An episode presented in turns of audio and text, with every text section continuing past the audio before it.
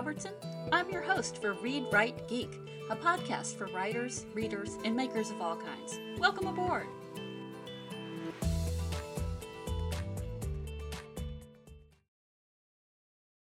Nothing Larger Than These Stars, a novel by E. Marie Robertson.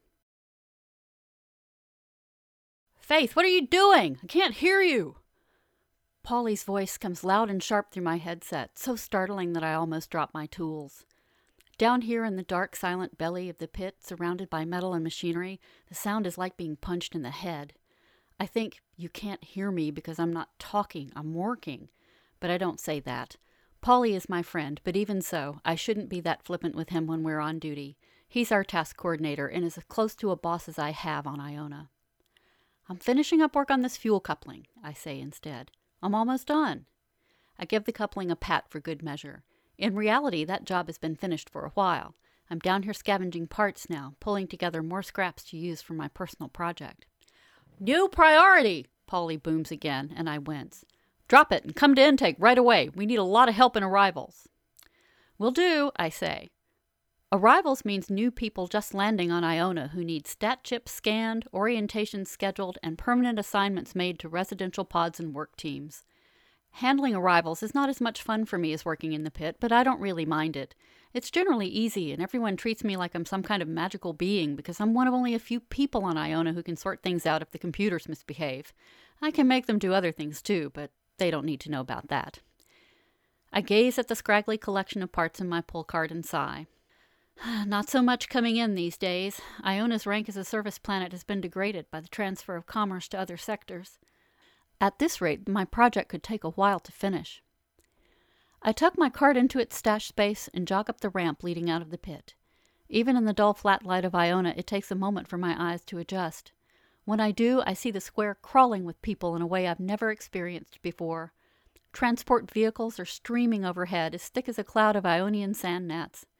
In the distance, I spot my pod sister, Wenda, hurtling toward the intake building with an intense expression on her face. She waves at me frantically. Hurry, she shouts. It looks like everybody from Bartizel is moving over. We learned from the company a few weeks ago that the Bartizel service location would soon be closed. The news was something of a boon for Iona because that means we're the only remaining service planet in the sector. We were happy to think we'd be getting Bartizel's customers, but now we're apparently getting their population as well. More mouths to feed, more bodies to house and keep healthy, all in the face of less and less work that requires people as the robots become smarter and more capable. Everybody? I shout back, quickening my pace. Where are we going to put them all? Bartizel had an active population of around 600. Finding space among 30 pods for 600 new people, some of them families. Huh, no wonder Polly called me in a panic. Wenda throws her hands into the air in a gesture of surrender. We'll figure it out because we have to. We'll be resourceful. It's what we do here. Intake is wall to wall by the time we reach the building. The former residents of Bartizel are everywhere, sitting on every available surface desks, railings, tables, even the floor. They're tired, bedraggled, and dazed, some of them are carrying fat, heavy packs, while others have only a kit bag or nothing at all. They range in age from very young to very old, and some of them are sick. I wonder when they found out their base of operations was closing. But then Polly is in my face, shouting at me to hurry to my station. I run to my terminal, and he begins herding people into line in front of me. I take a deep breath, look into the drawn, sad face of the first former resident of Bartizel, put on my most comforting smile, and say, I'm Faith. Welcome to Iona. It takes the rest of the day to sort out the newcomers, but like all things on Iona, it does finally get done. The total number of transferees is listed at 408 rather than the 600 plus residents officially documented on that planet. There's no word about the remaining 200. I wrangle out of Polly the information that no more Bartizelians are expected, but I'm still curious. The company is not known to make mistakes counting assets, and people are assets as much as spaceships and drones. When a transferee with the bearing of someone used to being in charge comes through my line, I ask him casually about the discrepancy in numbers. He shrugs and says, I guess they moved on somewhere else. His eyes are a strange luminous gray, and the way he's averting them says he knows more, but he won't be sharing it with me. So I let it drop, welcome him to Iona, process his stat chip, and direct him to Polly's pod. In the end, we established ten new pods, Lucky that we never tore down the old visiting flight crew quarters. And add people to existing pods wherever there's room and a fit. Pods of 14 or 15 are booted up to 20. It will be tight at first, but we'll adapt. Everything is going to be a lot more crowded now. In a single afternoon, Iona's population has nearly doubled. After the last person leaves the intake center, I walk out to the porch to find Polly, Wenda, and Polly's sister Fanny sprawled out on the steps, smoking and drinking brew. Well, that was fun, Fanny is saying in her gravelly voice, shifting her ample form on the stones. She hands me her flask. I take a long swig of the bitter cold brew and sigh as it courses down my throat and into my stomach. The effect is instant relaxation. I can't believe we just processed all those people, Wenda says. She reaches for the flask and I hand it to her. We might actually have enough people to fill up our work teams now. We haven't had that in a long time. That would be something, I say. They seem like decent people. I think they'll fit in well here after a while. Polly snorts. A long while, he says. Why did you put the governor in my pod? The what? The governor of Bartizel. Regal fellow, forty ish, dark hair, about so tall. Polly gestures well over his own head. He's talking about Mr. Gray Eyes. He was the governor? It didn't say that on his stat chip. It wouldn't. Polly smirks, pleased to know something I don't. That position was chosen by the people, not by the company. Well, I put him in your pod because the program said he fit best there. Do you, you think he needs to be leading his own pod? Polly thinks for a minute. I don't think he wants to lead his own pod, he says. Fanny, who has taken the flask from Wenda and indulged in several more deep pulls, suddenly perks up. I'm glad he's in our pod, she says. He's handsome. I fancy him. Polly scowls at his older sister. Don't go getting any ideas, he says. He's probably 15 years younger than you, and you don't even know him. Fanny takes another drink and raises an eyebrow at her brother. Age doesn't matter, she says. And I know everyone else here, and I don't fancy any of them, so I say it's worth a shot. Polly looks exasperated. Wenda hides a laugh behind her hand and casts a sideways glance at me. We're always amused when the elders talk about love and sex like they're tribal teens, even though Wenda and I are very nearly elder ourselves.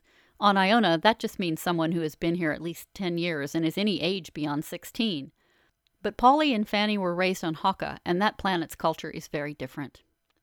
Fanny catches Wenda's expression and laughs good naturedly. Wenda, little Wenda, she says, waving her smoke in Wenda's general direction. You're how old? Twenty five? You're still a baby. On Hawkeye, you'd need the permission of two elders before you could pair with someone. Wenda and I have heard this story before. I'm 32, but you and Polly are old farts, Wenda says. We know you'd need permission from two youngers before either of you could pair. What are you now, 200? The joke's an old one. We've seen their intake data. Polly is 52 and Fanny is 55.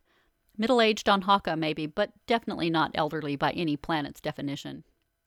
I pick up the jibe. This could be a good time for you, Fanny, I say. The new arrival skewed the median age of our population upward. More choice. Fanny looks pleased with herself. Well, I believe I've made my choice. But how about you, Wenda? You might like an older lover. They have more talents than younger ones. Wenda laughs, but a powerful blush burns through her chestnut colored cheeks. Fanny takes a drag from the smoke, followed by a long drink from her flask. Let me know. I can fix you up, she says with a wink. Polly rolls his eyes. Now we're all laughing. What about me? I say in mock indignation. You're not going to offer to fix me up with one of these special older lovers? Hmm. The governor might suit you. Too bad I've already claimed him, Fanny says, waving her smoke in the air.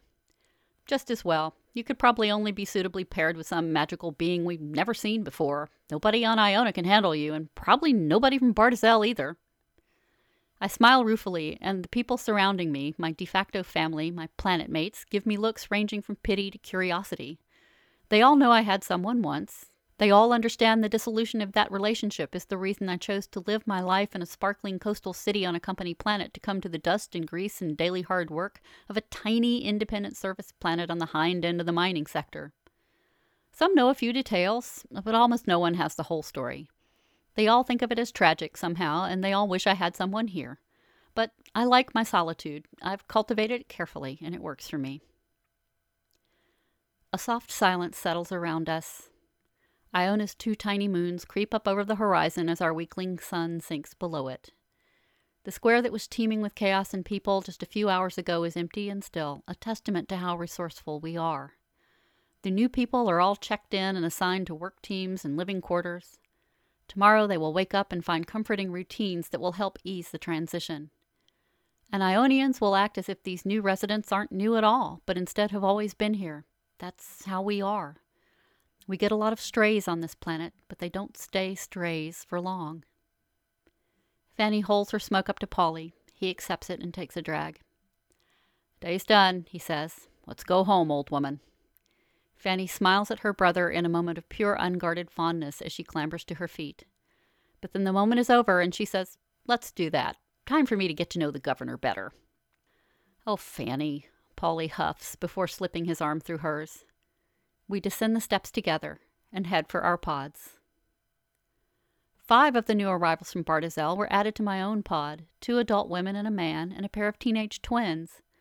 By the time Wenda and I walk in, our podmates have made them welcome and spent the last few hours shuffling hammocks and personal zones to make room for them. I'm bone tired, but as pod leader, one of my responsibilities is to see to the new arrivals, so I make it a point to let them know that they are welcome and ask if they need anything before I head to my quarters for the night. They're doing as well as one might expect shell shocked, exhausted, and in no real mood for small talk, but grateful to have a roof over their heads. I also thank my podmates for doing what they had to to make space for the former Bartizelians. We're now a pod of 19. It will be tight and a little harder to manage food and water stores and energy requirements, but I'll start dealing with that tomorrow. I grab a bite to eat and go to my room. A bonus of being pod leader is a private room, and I'm selfishly relieved to walk into the solitude of it, pleased that my podmates continue to respect this tradition despite the new hammocks hanging over one another in the larger sleeping spaces. One of our little ones has left a drawing of a daisy on my pillow. I smile as I pick it up and study it before pinning it up on my wall. They must be learning about home world flora in school now. The only vegetation on Iona is scraggy and tough from constant exposure to wind and sand. Nothing even remotely like a daisy grows here. But everyone knows I was born on home world, and I may have mentioned liking flowers at some point. The phrase, I miss flowers, runs through my head, and just like that, tears are rolling down my face, carving tracks in the dust I've yet to wash off. I create a million excuses in the few seconds it takes to wipe them away with the back of my hand. I'm tired, it's been a long day, I'm empathizing with the worry and upset of Bartizel's former residents. I'm feeling a little feverish, I didn't eat enough, I'm dehydrated. Those things are true, but so is the simple statement that evoked my tears. I do miss flowers. I miss green, I miss the sound of waves rolling onto the shore, and bright and shining skylines, and rain, and things that are not covered in dust. And you, my brain adds, I miss you. No, I won't think about that, not after all this time. I push myself through undressing and washing and preparing for bed. I extinguish the light and climb into my hammock. The last thing that catches my eye as I retreat into sleep is the daisy on my wall, drawn sweetly and simply from a child's imagination. The sorrow returns and follows me into my dreams. I wake up with Iona's sunrise as Wenda sounds the rising chimes. I wonder how our new citizens are doing, and am pleased when I step into the common room to see them all present. But even though the rest of my podmates have taken their accustomed seats around our family style breakfast service, the transferees are all standing and almost snap to attention when I enter the room, even the 16 year old twins. Apparently, Bartizel was much more regimented and formalized than Iona has ever cared to be. Pod leader Faith, says the oldest of the group, a forty something woman with shoulder length sand colored hair. She straightens herself as if for inspection, and the four others follow suit. My podmates, in the middle of eating their breakfast, stare open mouthed. The name on her newly issued beige service jacket reads Carloa. Good morning, Carloa. Everyone, please sit down and eat some breakfast, I say. That's what I'm going to do. I sit down and reach for the closest serving dish. For a moment, an expression of pure confusion passes among the transferees. Then Carloa slowly, almost suspiciously, takes her seat. She gives the others a glance, and in response, they throw themselves into their chairs. Still, no one is eating. Our usually boisterous gathering room has become dead quiet. Please eat, I say again softly. One of the twins takes me at my word this time and reaches for a piece of toast, despite the glares thrown at him by Carloa and his sister. He returns their scowls with a raised eyebrow and a shrug, then stuffs the toast into his mouth and begins to chew. His jacket identifies him as Hen. Perfect, Hen, thank you, I say, and he jumps a little before nodding toward me and resuming his chewing. And everyone, please, just call me Faith. Not leader or pod leader or exalted poobah faith, just faith. You're making me way more special than I deserve to be. At this, the original members of my pod laugh heartily. The new transferees stare at the table and look uncomfortable, although they do all slowly begin to eat breakfast. Polly might be right. It may be a while before they adapt. After breakfast, my podmates scatter to take care of their work assignments for the day. Wenda takes the new Ionians out on a tour of town and for an orientation session about what to expect living and working here. Within minutes, Polly's barking instructions into my headset. This time the job is materials intake. This means our regular delivery of supplies has come in from home world and needs to be unloaded, cataloged, and sent to the proper storehouses. It also means care packages and personal mail. Cargo day is a good day for Ionians. The sweetly drawn daisy flashes into my mind, and I start to choke up, but I push down my emotions and hurry toward the cargo docks on the southwestern edge of town. The job takes Polly and me four solid hours on unloading and categorizing the goods brought in by the latest skiff.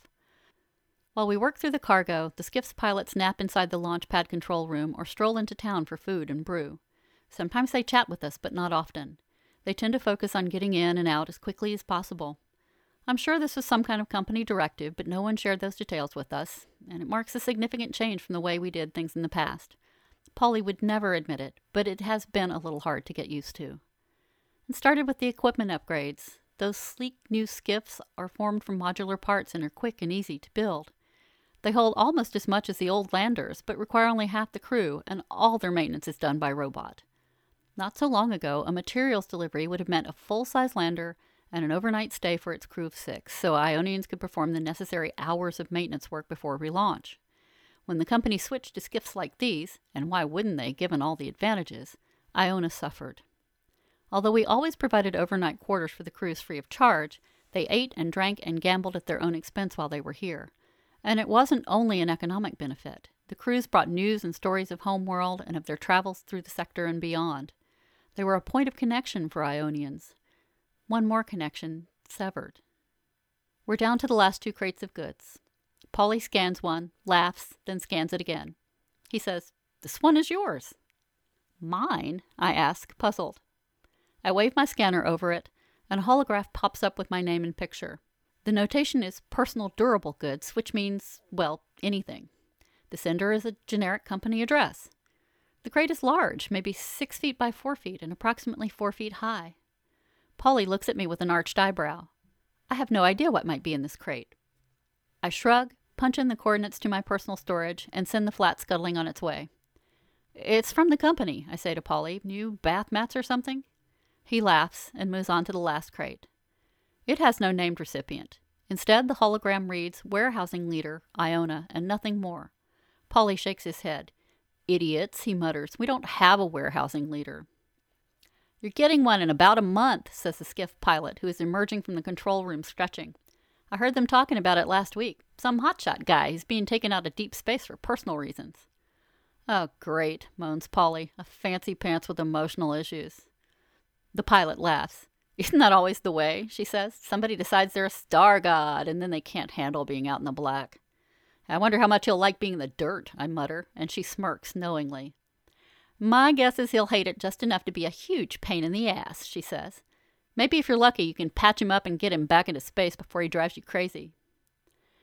I'm sorry to interrupt this little tea party, but speaking of getting back into space, Polly gestures toward the now empty skiff and casts the pilot an expectant look. The tough little articulated robots we call Five Fingers have done a full system check and performed any needed maintenance while we were unloading the cargo. Everything is ready to go. Ah, right. Can I have ten? The pilot asks. Polly nods. She drops the mic on her headset and begins delivering instructions to her crew. What now? I ask Polly. He consults his holo tablet. No more arrival scheduled, and maintenance is all caught up, he says. Grab a bite to eat if you want. You can help with orientation for the new residents over at the presentation theater. Fanny and Wenda are both there. Inwardly, I sigh. No excuse to go down to the pit, then. My project gets another day behind. But outwardly, I smile and acquiesce. Good enough, I say. I turn to head back to town and wave to the pilot, who gives me a thumbs up and mouths the words, Good luck. I'm puzzled for a few seconds before I remember the soon to arrive warehousing leader. I had already forgotten all about him. Most of Iona's new residents are seated in the presentation theater by the time I arrive. Fanny, Wenda, and a handful of other Ionians are there too, in a cluster near the stage. What can I do? I ask. Wenda makes a face. Pray, you will not believe what I've been through today. Oh no, our new podmates? Well, not all of them. I think the twins in particular will do fine. Carloa. Yes, she has some interesting preconceived notions. Well, everyone has ideas about other cultures they're encountering for the first time, though, I start. It's a normal response. Wenda cuts me off. This is not normal. She thinks we're horrible people. There's so much resentment, yet it's almost as if she's afraid of us. What? Where would they pick up such a. We'll talk later, she interrupts, casting a meaningful glance over my head. I'm about to object when Mr. Grey Eyes appears at my shoulder. He is slightly less guarded than yesterday and actually manages a smile. Your faith, he says. You checked me in. I did your intake, yes, I say. I'm sorry, I don't remember your name. I do remember his eyes, though, luminous and pale, like Iona's moons. Graham, Graham Thorne. Well, pleased to meet you again, Graham Thorne. Faith Feathergrass. Feathergrass, like the plant?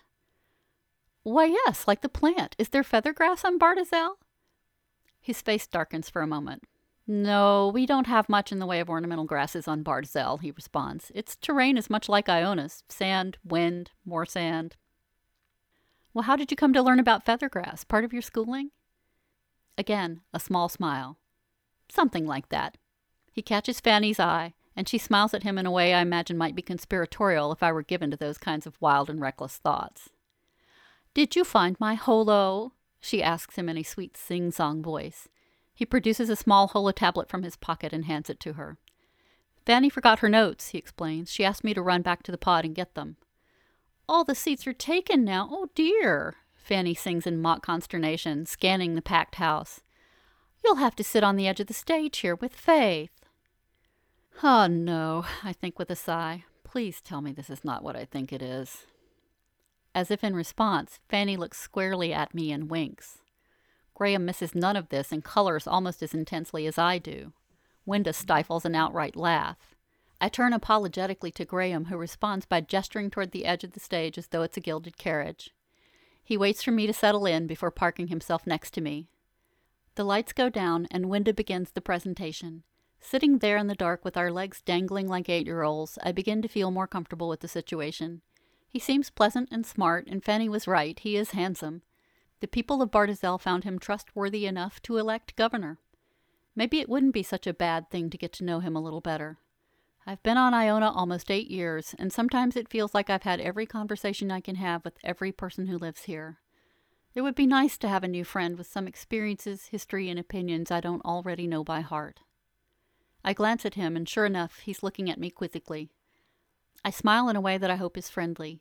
He returns the smile in equal measure, then turns his attention back to Wenda's talk. I scan the audience and spot Carloa sitting in the third row. She's not listening to the presentation. Instead, she's staring at me with an expression that appears to be a mix of disgust and rage. Instead of meeting her eyes, I plaster a generic smile on my face and look past her. Her face does not change, and she glares at me for the next two hours. Orientation ends, and everyone has some time to themselves before we all head back to our pods for our weekly meetings. I wave farewell to Graham as he and Fanny depart. Fanny coquettishly slips her arm through his and takes another moment to look over her shoulder and wink at me again. I help Wenda put away the equipment and close up the theater, and we walk together toward our pod on the opposite side of the residential section. Tell me about Carloa, I say once I'm sure we're the only ones on the path. Wenda sighs. I don't even know where to start, she says. I heard a commotion shortly after you left, and I found her trying to make our new residents puke up their breakfasts. She was literally sitting on Hen, trying to pour something down his throat. When I asked her what the problem was, she said she was concerned that our diet was too rich for them, and it would be better for them if they didn't eat it. I blink in shock. How interesting, I finally say, choosing my words carefully. Wenda continues. I told her everyone is free to use the kitchen any time. They can make whatever they like to eat. But she didn't want to do that. She said she brought a store of special protein bars and medical supplements, and she wants the transferees to eat those things to the exclusion of everything else. For how long? Well, that's the creepy part. I asked her that same question, and she said, until the end. The end? What did she mean by that? She wouldn't explain. She started talking at lightning speed, making bizarre statements about conspiracies and not trusting anyone. No one seemed to have any idea what she was talking about. The other transferees were confused and scared. Hen and Holly were so terrorized they asked if they could move their sleeping quarters to the other end of the hallway to get away from her. What the hell? I can only think that something is seriously wrong with her that goes beyond being in shock from losing her home and everything familiar to her, Wenda says. All day she kept trying to herd the Bartizelians around like livestock. If I asked someone how they were doing, suddenly Carloa would be there, glaring at us both. If anyone smiled or laughed or made a vaguely contented sound, Carloa was down on them in an instant. I'm basically at a loss as to how to deal with her. I know what that means. My least favorite part of being a pod leader is rearing its ugly head. All right, I'll talk to her, I say.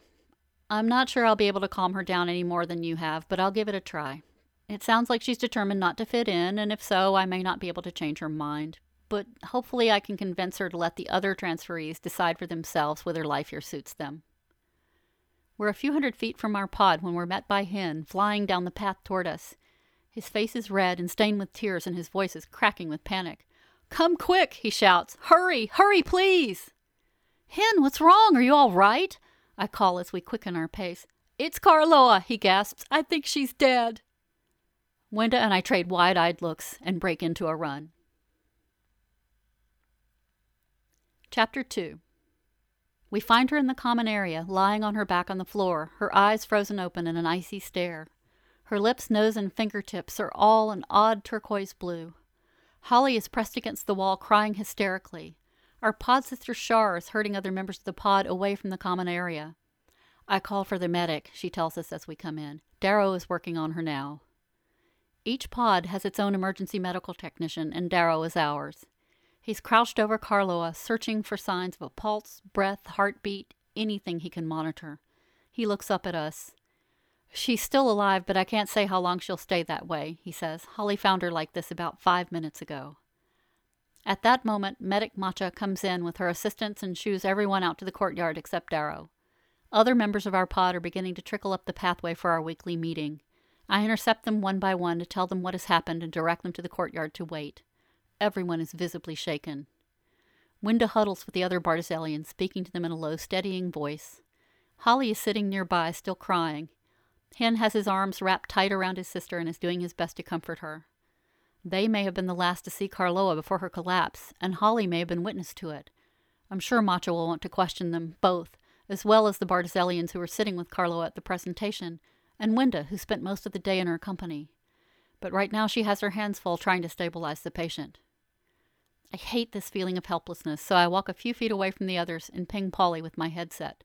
What? he booms. Aren't you supposed to be leading a meeting? We've had a situation with one of the Bartizel transferees. Situation? Medical. Is Graham around? Graham. Uh, oh, the governor. Yes, he's here. Could you pass the headset over to him so I can ask a couple of questions that might help us sort this out? This better be important, Polly growls. Just a sec. A few moments later, Graham's voice pours into my ears, warm and amiable. Hello, Faith. What can I do for you? We're having a medical issue with one of our new podmates. I noticed some of the group appeared to be sick when we were checking people in yesterday. Was there anything particular that you knew of that was going around the population? Complete silence. Then Graham clears his throat. The pleasant, friendly tone is gone, replaced by one of officiousness and condescension. Clearly, I'm now talking to the governor. to what kind of thing might you be referring? Any chronic medical conditions would have been documented on stat chips and should have been fully evaluated at intake. I would anticipate there might be some reactions to the overall climate of Iona, as well as some social issues due to the transfer. Uh, your own medical staff, though, should be able to sort this out. Of course, if your capacity in this regard is suboptimal. I mean to be diplomatic, but the tone of his voice sets me off, and I can't stand it. I don't bother to let him finish his ridiculous, arrogant sentence. Carloa collapsed in my pod's common room. She's rigid and unresponsive, and her face is blue. I snap. Our medic is with her now. If you know anything, you need to tell me immediately. And if this is something contagious, you need to tell everyone because this entire pod and all of your transferees may have been exposed. Furious, I snap the mic away from my face. It's all I can do not to rip my headset off and fling it across the courtyard. Idiotic bureaucracy and obfuscation were part of the reason I left Homeworld and came to Iona, and it makes me crazy to think that we may have all been put in danger through whatever hubris this might be. Unsurprisingly, the next voice that comes through the headset is Polly's. Governor's on his way, he says. In a testament to Graham's common sense, he doesn't walk to my pod, but instead grabs one of the sand scooters that are scattered around the town. Within minutes, he's pulling up to the edge of the courtyard. I wave to him as he steps off the scooter and walk out to meet him. I'm relieved to see the person standing in front of me has the demeanor of the man I sat next to earlier rather than the one I spoke to over Polly's headset. His gray eyes reflect concern, and his bearing is soft and considerate. How is she? he asks. I sigh. No clue. They've been working on her for ten minutes. She was alive when Matcha arrived, but it didn't look good. Her pulse has slowed down to almost nothing.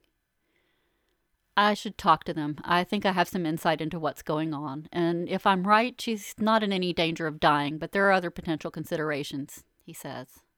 Talk to Matcha first, then come talk to me, I say, ushering him into the common room. Before the door closes, I see Carloa still lying on the floor, eyes wide open. The blue has spread to most of her face and down the length of one arm. Half an hour passes before the medic and her team emerge, followed by Darrow and a hover gurney upon which Carloa is tightly strapped. Although she's wearing an oxygen mask and has a white sheet pulled up under her chin, I can see the blue coloration has cascaded across her chest and down both arms and covers her face and scalp. Her eyes, at least, are closed now, and her face is relaxed. Graham is last to exit the room. His expression is drawn and serious. Once clear of the doorway, Macha mounts the gurney's control seat. Darrow will fill you in, she says to me, then locks eyes with Graham and says thank you before she kicks the gurney into motion and speeds off across the sand toward Iona's medical facility. I turn to Darrow expectantly. His lips form a tight line, and he glances briefly at Graham as he speaks. She's alive and stable for now, he says. She appears to be in some kind of stasis, which is likely the result of a specific drug that she ingested. We aren't sure how long she'll stay in stasis, or if she'll come out of it at all. There are still a lot of unknowns. A drug? I exclaim. Where would she have obtained this drug? Darrow looks again at Graham, who does not respond. We believe she brought it with her from Bartizel, and I think we can be sure that this is not a threat to the rest of our residents, whether Ionian or Bartizelian. He then excuses himself and heads to clinical to continue assisting Matcha with the patient. Graham crosses the pathway to me. I have a lot to tell you, he says, almost apologetically. His tone of voice suggests that this is probably an understatement at best. Let me update the pod and get them squared away, then we'll go for a walk, I say. His expression signals his agreement, and he stands aside while I bring my podmates together to fill them in. The Ionians are concerned and murmur among themselves. The Bartizelians appear shocked and no more informed than the Ionians. Holly continues to weep into his shoulder as they pace around the common room. There is no other sign remaining of the turmoil we encountered an hour or so ago when we came up the path, as though the strange, rigid blue figure of Carloa lying on the floor was merely a hallucination, banished by the pale beige light of the sunset filtering through the windows. Graham and I walk away from town toward Iona's western bluffs and find a natural outcropping of rock that gives us a full view of Iona's moons with the town below. We sit and I wait for him to start talking. When he does, he's deferential and unaffected. Almost a year ago, we had a pandemic scare on Bartizel, and we became known as a potential plague planet around the sector, he begins. I initially thought you were referring to that when you spoke to me earlier. Oh, I say. No wonder his initial reaction to my questioning was so terse. No, we weren't told anything about that. well, anyway, as a response to the potential pandemic, a synthetic drug, we call it blue, was developed. It was to serve two purposes. One, it could put anyone showing signs of contagion into a stasis that would arrest the disease process and preserve them until a treatment was found. And two, by immobilizing those who were infected, it would limit the spread of the disease. Clever. A little too clever. A group of conspiracy theorists emerged who decided this drug was being foisted on them by the company to thin the ranks to save money. A worker in stasis doesn't have to be fed, housed, entertained, clothed, listened to. They began peddling this theory that people who took blue would just go into stasis and never awaken, they would simply disappear. It became a threat to our plan to fight the pandemic. Was Carloa one of those fringe extremists? She wasn't at the beginning, although we thought she might be sympathetic from some of the conversations she was having. When the pandemic didn't emerge, the extremists considered it proof of their theory and really started upping the noise. The company was out to get them, and they were going to fight back by destroying the station. Uh, they constructed a huge complex away from town where all the faithful lived together. Anyone who didn't buy into their worldview was the enemy, especially anyone aligned with the company. Of course, the company couldn't have this going on. It was destroying productivity, it was making Bartizel unsafe. So they met with local leadership and told us it was time to move on the complex. Our job was to go in and extract anyone we thought might be a victim rather than an instigator, and then just take out the rest. Take out? Graham bows his head, and his voice becomes momentarily shaky. We were given authorization to use deadly force. We were determined to avoid that, but the company made it clear that we were supposed to do whatever it took to subdue these people. A powerful sense of deja vu sweeps over me. The company's prime motivation is always profit, and my personal experience has shown me that they would certainly be capable of using anyone, their own people, contractors, innocent bystanders, entire populations, as instruments of mass murder to protect it. What happened? We sent people in to evaluate the residents and to start the extraction process. We'd only begun pulling people out when we learned that they had somehow obtained an enormous quantity of blue. We sped up the extractions as best as we could, but we only managed to recover 40 people before they performed a mass ritual and dosed themselves with the drug. The whole complex men, women, children, everyone all in stasis. The 200 Bartizelians who weren't on the transfer roster for Iona. Yeah, nearly 200 people who are now locked in suspended animation, a third of Bartizel's population. That's why the station was shut down. Why didn't the company revive them? Well, you've hit on the most difficult thing about this. There isn't an antidote for blue. I squeak in surprise. How can there not be an antidote? The drug was developed in a hurry to try to get out in front of the anticipated pandemic. The antidote was supposed to come after we found treatments and vaccines for the illnesses we believed were about to hit Bartizel. As long as people were in danger of dying or spreading the disease, an antidote to blue wasn't a priority. So Carloa somehow got her hands on some blue and brought it with her so she could carry on the protest? I suppose it was something like that, yes. I think she may have been intent on dosing the other Bartizelians as well, I say. Wenda caught her trying to pour something down Hen's throat this morning. Graham stares at his hands. The twins were among the first people we got out of the complex, he says. They were excited to leave. Their parents weren't so agreeable or so lucky. The sky is growing darker. Iona's little moons, not quite full, will not be up to the task of lighting our way home if we linger much longer, and frankly, I'm not sure how much more I can stand to hear. We should head back, I say. Graham stands and extends his hand to help me up, a graceful gesture that is totally unnecessary, but which I would have found charming had we not just been talking about company sanctioned mass murder and 200 people crazy enough to drink a drug without knowing how it would affect them or if they could be revived. How many of the extractions came to Iona? Do we need to worry about them carrying out a similar kind of protest? I ask as we walk toward the softly glowing lights of residential. They all came here, but I don't think there will be any issues, Graham says. Technically, Carloa wasn't an extraction. She'd been living at the complex a few weeks when the group performed their mass self medication. For some reason, she didn't go through with it. We found her after the fact, sitting in the middle of a room full of people lying where they fell after consuming the drug.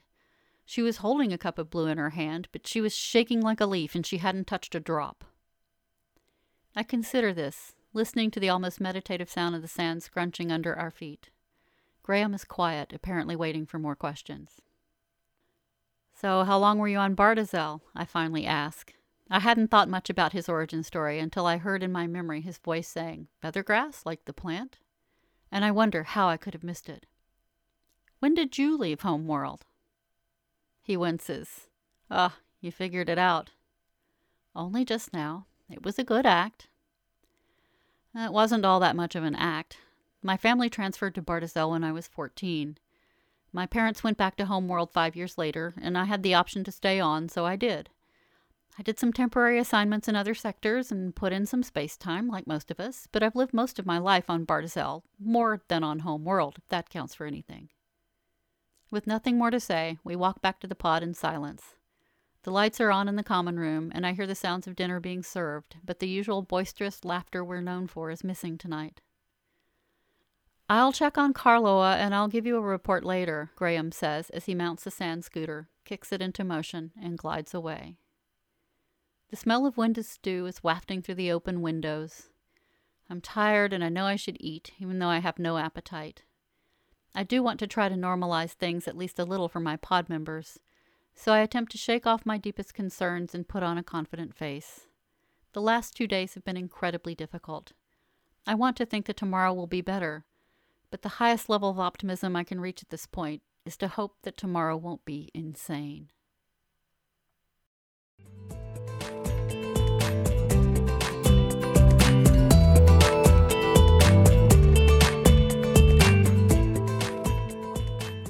Q Awesome Radio voice in three, two, one. Thanks for listening. Hit subscribe or follow to make sure that you don't miss an exciting episode of Nothing Larger Than These Stars. New podcasts uploaded every Thursday. Thanks for listening.